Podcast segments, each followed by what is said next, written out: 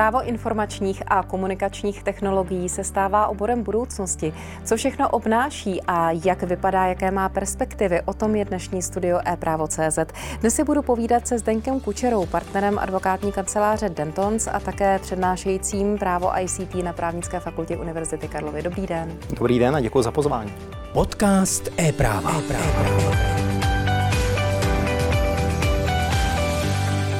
My děkujeme, že jste přišel a že nám i představíte celý ten obor, který je poměrně dynamický, poměrně nový. Vlastně i když jsem zmínila vaše uh, působení na právnické fakultě, tak v podstatě jste říkal, že je to také poměrně novinka, že vlastně tam se vůbec tento obor přednáší. Tak když bych to měla schrnout úvodem, tak jaká jsou aktuální témata, aktuální kauzy a vůbec stav práva ICT v České republice? Když se podíváme na to optikou té právnické fakulty, tak eh, my, když jsme začínali na právnické fakultě tady v Praze eh, před eh, nějakými sedmi lety, tak jsme začínali s jedním předmětem. A do jisté míry jsme pokryli značnou část té materie. Nicméně dnes těch předmětů máme šest a připravujeme do dalších let a měsíců předměty nové. A stále máme pocit, že zdaleka nepokryjeme ani tu menší část té materie. To, co nám přibývá oproti eh, původnímu, asi hm, nejzajímavějšímu, eh, nejzajímavější části toho oboru, což eh, bylo softwarové právo, tak je poměrně velká agenda ochrany osobních údajů, v, zejména v těch informačních sítích. Otázka telekomunikačního práva, otázky umělé inteligence, otázky nových technologií. Věnujeme se rozšířené realitě, virtuální realitě, a e, samozřejmě v oblasti elektronických financí, v oblasti blockchainu e, je celá řada nových regulací, které musíme e, v rámci výuky reflektovat. A možná bych poodkryl, že v těch následujících letech se chceme věnovat i něčemu takovému, jako je legal design, což je v zásadě změna těch tradičních produktů, které poskytují právníci a advokátní kanceláře ve formě různých smluv a v to, aby se poskytovaly jako videa, jako obrázky, jako různé intuitivní, eh, technické eh, prostředky, eh, jak to právo budeme komunikovat široké veřejnosti daleko jednodušeji a srozumitelněji. A samozřejmě ruku v ruce s tím jde rovněž to, co je v advokaci, to, čemu se věnujeme, když poskytujeme právní poradenství klientům. Takže mm, od toho tradičního softwarového práva se posouváme právě do těch nových technologií a vlastně dnes eh, téměř jakákoliv technologie pracuje s daty, eh, obsahuje autorské právo, eh, respektive má svoje autorskoprávní aspekty. A proto právo informačních komunikačních technologií je dnes součástí téměř jakékoliv transakce a téměř téměř jakéhokoliv internetového projektu. To znamená, že právo informačních a komunikačních technologií odhadujete, že se bude v podstatě začínat nebo už se prolíná téměř všemi ostatními právními obory. Ono se to možná tak dá říct. Ono že se vlastně stane součástí právních oborů napříč. Je, je to tak, jak říkáte. Uh, ono tomu vlastně tak uh, i dnes je. Uh, jsou sektory, které jsou celé právo informační a komunikačních technologií, tedy například telekomunikace. Nicméně uh, již zmíněná data Eh, jsou dnes součástí eh, jakéhokoliv biznisu v oblasti retailu. Ten je založen primárně na datech. Když se podíváme na otázky automotiv, otázky automobilového průmyslu, opět eh, velmi často v něm řešíme otázky ochrany osobních údajů, velkých dat, databázového práva.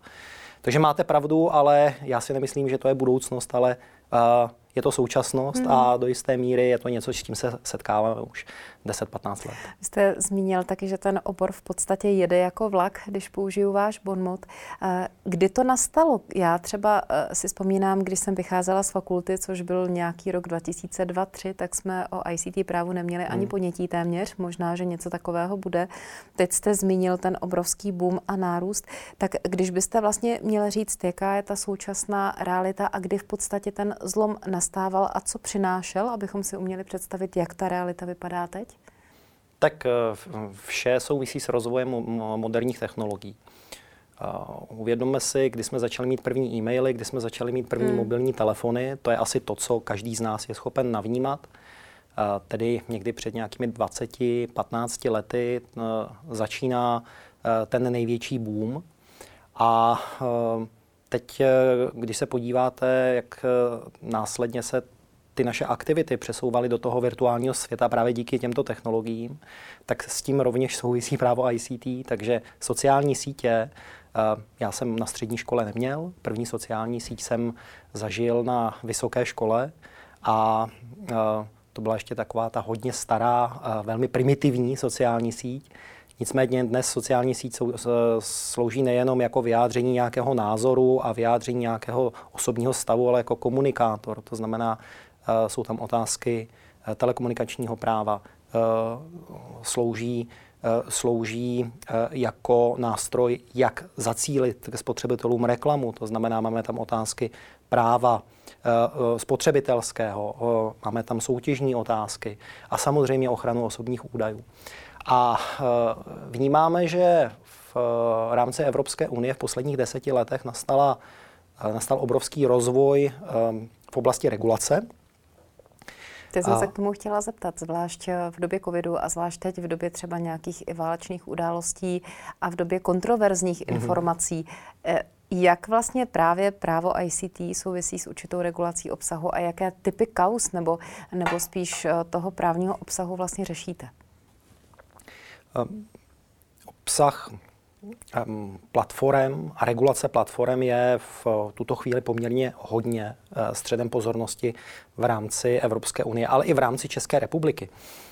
Ono se to objevuje v jakýchsi vlnách eh, velmi často, když eh, nastane politická kampaň a politici vnímají, že se objevují taková ta fake news, jak se jim říká, a že tato fake news jsou způsobila ovlivnit třeba i výsledky voleb, tak volají po větší regulaci. A samozřejmě tato vlna nyní přichází i v souvislosti s tím eh, válečným konfliktem, který probíhá na eh, Ukrajině. A nicméně máme tady celou řadu počínů ze strany Evropské unie, které se nevěnují jenom těm fake news, ale i regulaci v oblasti autorského práva. Máme tady nařízení, které se jmenuje DSA, Digital Services Act, který Eh, který eh, bude měnit tu odpovědnost platform, eh, bude ji zpřesňovat, jelikož ta, ten hlavní předpis, který je implementován do českého zákona 480 2004, tak, tak je poměrně zastaralý. A už dnes vnímáme, že historicky v, to, v té době, kdy byl při, přijímán zhruba před nějakými necelými 20 lety, tak Eh, tak eh, už tehdy neodpovídal těm potřebám eh, biznisu. Um, ale není to jenom taková ta obecná uh, regulace platform. Um, máme tady regulaci politické reklamy, jak už jsem zmínil, regulaci v oblasti autorského práva. A ta odpovědnost platform uh, a její regulace se nám projevuje nově i v oblasti spotřebitelského práva, v oblasti, uh, v oblasti farmaceutického práva, zejména směrem uh, k regulaci reklamy a i v oblasti hazardního průmyslu. Takže ta, mm-hmm. tady vidíte, v jakých všech sektorech ta regulace eh, se objevuje, což zároveň potvrzuje, eh, potvrzuje ta má slova o eh, tom obrovském nárůstu těch předpisů v téhle oblasti. Tak ono je to vlastně i tím, že mnoho firm působilo ve svém oboru a teď najednou vlastně vstupuje do toho online světa už jenom z podstaty věci, protože tam potřebuje být v rámci nějaké svojí konkurence, což znamená, že se vlastně integruje mnoho a mnoho oborů právě se vstupem vlastně do toho internetového prostředí. Eh, když bych se zeptala na ten přístup, pokud vlastně takový boom nastal, tak jak moc zodpovědně se firmy chovají? Hmm. Máte pravdu, eh, v oblasti automobilového průmyslu tradiční díleři dnes eh, jsou zejména eh, společnosti, které pracují s daty. A celá řada tradičních dílerů nejenom v tom automobilovém průmyslu jsou vlastně společnosti datové, společnosti softwarové. I banky se nám z části začínají stávat softwarovými společnostmi. A z hlediska, z hlediska toho, Eh, jak přistupují seriózně eh, společnosti k té regulaci, tak samozřejmě závisí na tom, jestli je to společnost globální, která je zvyklá na to, že eh, si musí regulaci hlídat, nebo je to společnost lokální, ty k tomu velmi často přistupují takovým více relaxovaným způsobem. Nicméně dnes, když chcete vstoupit na pole globálního biznesu v oblasti internetu a, a chcete cílit na zákazníky v 30 zemích, tak ten konzervativní přístup by měl být takový, že si zjistíte regulace ve 30 zemích. Ne každý to samozřejmě dělá. A, ale pak je tady ještě jeden uh, fenomén a to je, že dnes uh, ten biznis uh, můžete poskytovat uh, z některé země, která je třeba příznivě nakloněna té mm-hmm. regulaci. A to vidíme třeba v oblasti blockchainu, v oblasti kryptoměn, protože Evropská unie je v situaci, kdy teprve formuje um, ten svůj přístup a formuje jej v podobě nějakého nařízení, uh, jehož se dočkáme velmi brzy. Nicméně jsou tady státy, kde tu regulaci máme postavenou na jisto, jako je třeba Švýcarsko, které představilo už před několika lety uh, poměrně propracovaný systém. A proto ty společnosti si mohou vybrat Švýcarsko jako tu zemi, své základy. Nicméně jsou tady... Ale za to, jak vlastně, jenom vstoupím, jak vlastně funguje ten výběr té právní regulace, mm-hmm. pokud vlastně vstupujete do mezinárodního prostoru, dá se říct, tak podle čeho se vlastně určuje právě ta příslušnost k tomu kterému právnímu systému? No, to je poměrně komplikovaná otázka související s mezinárodním právem soukromým.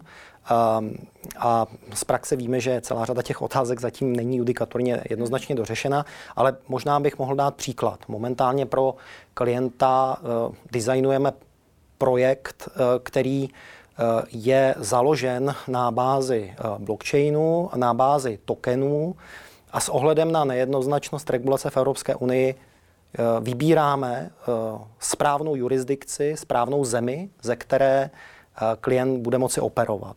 A samozřejmě zvažujeme možnosti již zmiňovaného Švýcarska nebo uh, možnosti offshoreové. Nicméně pokud následně klient bude, uh, bude podnikat na území Evropské unie, tak se zároveň musíme dívat na to, zdali to jeho podnikání uh, v, v rámci těch jednotlivých států je v souladu s tamnějším právem nebo nikoli. Hmm. A když už jsem zmínil blockchain, zmínil, zmíním kryptoměny, tak eh, my jsme eh, byli ve velké nejistotě a v, něk- v řadě zemí stále jsme ve velké nejistotě, například v otázkách kolektivního investování a kryptoměn v Evropské unii. Takže může se stát, že Eh, ten eh, biznis založíte sice podle práva státu, který to umožňuje, ale zároveň eh, potom nebudete moci tu službu poskytovat, protože v těch zemích, na které cílíte, protože vám to nedovolí tamnější právní řád. Takže stále musíte mít vlastně to hledisko toho naprosto mezinárodního přístupu a nějak to ladit a ladit dohromady. Přesně tak, přesně mm-hmm. tak. Dá se to vůbec, nebo směřuje vlastně taková praxe, která je poměrně asi nová a všichni se s tím i seznamují, mm. protože tohle není věc, která se tady řeší dlouho. Směřuje to třeba k nějaké, řekněme, celosvětové regulaci nebo nějakému právnímu předpisu, který by teda globalizoval takový způsob práce? To určitě nikoli. Nemyslím si, že tohle je, je možné. Eh, máme tady... V rámci mezinárodního práva teda asi ne. Mm, to se nedomnívám, nicméně máme tady některé části, některé segmenty v rámci Evropské unie, které fungují poměrně dobře. Typicky uh, jsou to například poskytovatel služby informační společnosti, což si představte, že může být i třeba e-shop, uh, který může operovat z jednoho členského státu Evropské unie v jiném členském státu za splnění těch zákonných podmínek bez nutnosti nějaké další inkorporace. To znamená, v rámci Unie u některých těch segmentů to může fungovat, nicméně máme tady segmenty, které jsou pod větším drobnohledem, jak už jsem zmínil, třeba ty kryptoměny, a uh, na ty se zatím úplně nepamatovalo, takže to je předmětem nějaké další regulace, která mm-hmm. přichází. Když si teď e, zacílím na stranu zákazníků, respektive těch poskytovatelů, jaká je odpovědnost jejich přístupu? Asi si můžeme představit, že je velký rozdíl mezi menší, e, vy jste to nazval garážovou firmou, a mezi nějakým větším už zkušeným korporátem, řekněme. Na co narážíte, protože z toho se samozřejmě asi rekrutují potom další kauzy a problémy? Já možná jako překvapivě zmíním eh, jednu takovou úplně banální záležitost a eh, to je mm, laxnost přístupu k autorskému právu. Mm. Typicky společnosti, které se zabývají software developmentem, vývojem softwaru, nebo které nakupují služby v této oblasti, nakupují softwary, tak tuto otázku podceňují.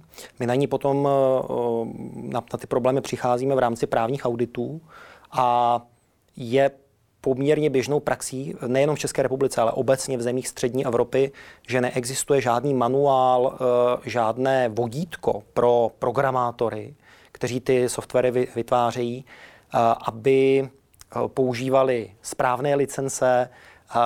Jinými slovy, pokud v České republice řeknete software developerům open source, tak si pod tím každý představí, že se jedná o software, který je volně stažitelný a může s ním nakládat, jak chce, což je ten základní omyl. Takže tohle je ta úplně největší banalita a chyba se kterou eh, my se eh, setkáváme, ale pak je to samozřejmě celá řada otázek v oblasti práva spotřebitelského, v oblasti práva nekalé soutěže i v oblasti korporátního práva. Mm-hmm. Jak se to vlastně projevuje celý ten obor do zájmu mladých lidí?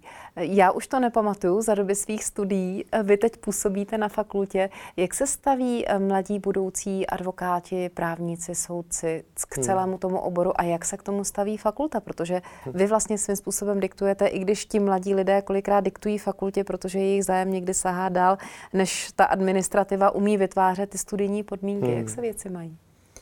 Ten zájem studentů rozhodně vnímáme o, o, o tahle témata.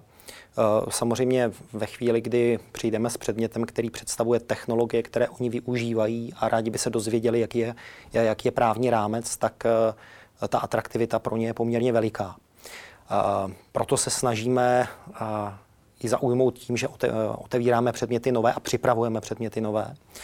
Eh, musím říct, že současné vedení fakulty eh, ten obor velmi podporuje, za což jsem velmi rád. A, eh, a věřím, že nadále růst toho oboru podporovat bude. Vy stále zmínila ještě jednu věc a to je soudní praxe.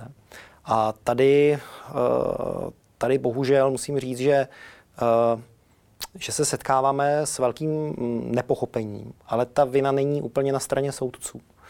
Protože ta agenda, se kterou se soudce obvodního soudu musí vypořádat, je obrovská. A jeden den řeší spory z oblasti farmaceutického práva, druhý den z oblasti automobilového, třetí den řeší drobné nároky.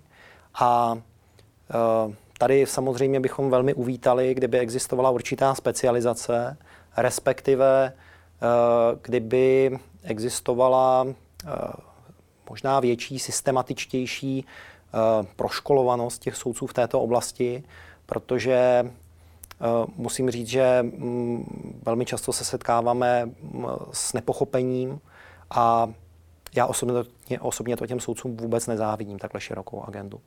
Jak byste si to představoval? Určité vyškolení speciálních uh, soudců, kteří by řešili podobný ty kaus, jako je to třeba v trestním právu, anebo zasloužilo by si to až takovou tu specializaci? soudní Já praxe? nejsem odborník na systematiku v rámci soudnictví, to, ale, ale uh, určitě um, ta forma specializace by, uh, by byla vhodná a uh, samozřejmě, um, samozřejmě jako dlouhodobé proškolování uh, i na té úrovni těch ostatních soudců, kteří by nebyli uh, specialisté, ale přesto se s tímto oborem setkají třeba s problematikou ochrany osobních údajů. Mm-hmm. Protože, mm, jak jsme si říkali vlastně na začátku, je to téma, se kterým se ve své právní praxi musí setkat úplně každý. Teď už jsme na konci pořadu, udělejme výhled do budoucna, právě i v návaznosti na to, jak se třeba i soudní praxe bude vyvíjet. Když byste měla odhadnout, eh, jak se bude vlastně rozvíjet nejenom právo informačních a komunikačních technologií, ale spíš asi právě ruku v ruce, ta soudní, respektive advokátská agenda, na tomto poli. Můžete udělat jenom takový výhled na závěr našeho povídání? Já se domnívám, že mm, v oblasti advokacie eh, bude docházet k daleko větší specializaci. My to vidíme už dnes. Já sám dříve jsem se snažil pokrýt maximální množství těch témat, zdaleka dnes nepokryju ani polovinu. A, takže daleko větší specializace v hmm. oblasti advokacie a daleko větší prorůstání těchto témat do uh, z oblastí, které s tím zdánlivě nesouvisí. Jako je třeba otázka energetiky, otázka i nemovitostí, tedy práva k nemovitostem, protože i v těchto oblastech najdete najdete otázky práva softwarového. A když jsme u těch nemovitostí, tak ku příkladu, ku příkladu digitalizace, která přichází s novým stavebním zákonem, vytváření digitálních dvojčat budov, tak jsou toho poměrně dobrým příkladem. Zajímavý podnět na závěr. Děkuji vám, určitě se tady nevidíme naposledy. Mějte se moc hezky, naschledanou pro dnešek. Mnohokrát děkuji za pozvání, budu se těšit příště. Mým hostem byl Zdeněk Kučera, partner advokátní kanceláře Dentons a také přednášející práva ICT na právnické fakultě Univerzity Karlovy. Zase příště naschledanou.